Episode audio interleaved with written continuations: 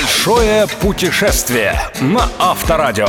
Авторская программа Станислава Кучера. Большое путешествие.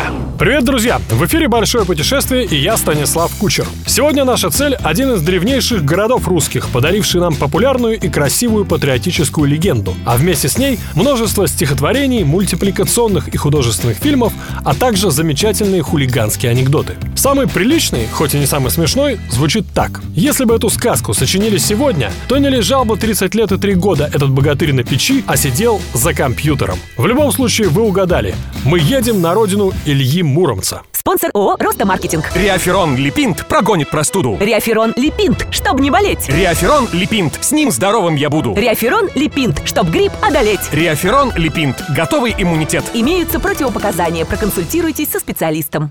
Большое путешествие на Авторадио. Конечно, раскинувшийся на расстоянии 330 километров от Москвы и 130 от Владимира город Муром знаменит не только былинами о богатыре, победившем соловья-разбойника. Старинные монастыри и церкви, белокаменные купеческие хоромы, прекрасно сохранившиеся деревянные избы и особняки, знаменитый на всю страну историко-художественный музей, прозванный Маленьким Эрмитажем. Лично для меня главная достопримечательность Мурома не прекрасная архитектура, а тот самый русский дух, о котором так много, особенно в последнее время, любят вспоминать московские диванные патриоты. Дух той старины глубокой, когда Русь еще не знала ни царей, ни опричников, ни имперских амбиций, когда главные вопросы жизни решались на городских собраниях, а князья шагу не ступали, не посоветовавшись с народом. В историческом центре Мурома, которому сейчас уже около 1200 лет, не почувствовать этот дух просто невозможно. Если вы любите историю, у вас хорошо развито воображение и есть навыки погружения в себя, то Муром – идеальное место для медитативных путешествий во времени. Кстати, не только в Древнюю Русь. Учитывая, что главные улицы в центре по-прежнему называются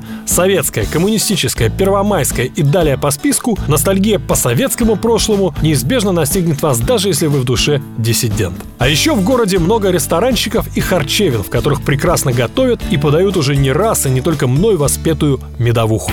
Большое путешествие на Авторадио. От Москвы до Мурома около пяти часов езды. Выехав из столицы утром, вы успеете при желании сделать остановку на обед и прогулку во Владимире, после чего продолжить путь и еще при свете дня припарковаться во дворе отеля. Мест для ночлега в городе хватает. От старых советских гостиниц типа отеля «Русь» до уютных, но довольно дорогих, от 4000 рублей за ночь, гостевых домов, например, Мурманской усадьбы. Есть еще несколько санаториев и спортивных баз, и главное, вечный непобедимый частный сектор. На вокзале муромские бабушки предлагают комнаты и завтрак от 200 рублей за ночь. Где бы вы ни остановились, советую сразу на утро отправиться в микрорайон Карачарова. Когда-то это было село, центр Карачаровской волости Муромского уезда. Каждый местный житель, не задумываясь, скажет, все выводы историков о том, что Илья Муромец – выдуманный былинный персонаж, есть ученый бред, поскольку великий богатырь по имени Илья и фамилии Гущин родился именно здесь, в доме номер 279 по улице Приокская. Во всяком случае, так гласит мемориальная табличка на стене дома. Славную фамилию носят десятки жителей микрорайона, района, а предания о былинном богатыре веками передаются из уст в уста. Больше того, Илью Муромца тут не просто помнят. День его памяти, сильный духом и печенью карачаровцы отмечают ежегодно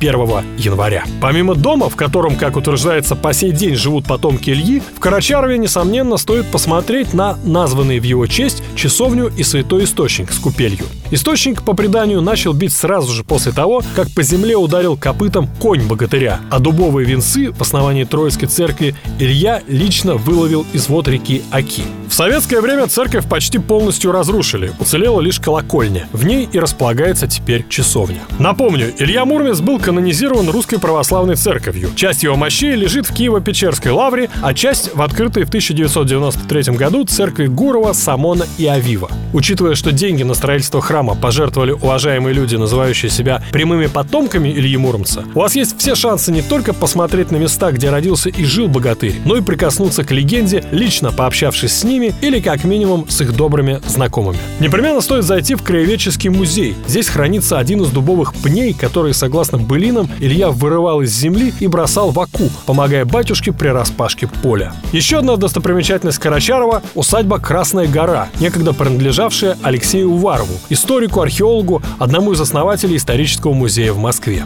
На просторах имения он как-то обнаружил Карачаровскую стоянку древнекаменного века. Увы, оценить красоту оставшихся от усадьбы господского дома и конюшни можно только на расстоянии. Несмотря на то, что Красная гора признана объектом культурного значения, ее территорию занимает воинская часть. Что, конечно, по-своему даже закономерно и символично. Большое путешествие. Путешествие на Авторадио. Рассказывать о достойных посещения местах в центральной части Мурома можно бесконечно. Поэтому сегодня я лишь перечислю точки обязательной программы. Основанный Иваном Грозным Благовещенский монастырь и древнейший на Муромской земле Спасо-Преображенский монастырь. Никола Набережная церковь и Окский сад. Церковь Смоленской иконы Божьей Матери и Свято-Троицкий монастырь. И, пусть для вас это и прозвучит неожиданно, водонапорная башня. Именно благодаря ей Муром стал одним из первых в России городов, где жители начали пользоваться водопроводом, где появились первые душевые кабины, чугунные ванны, унитазы и, как следствие, первые сантехники.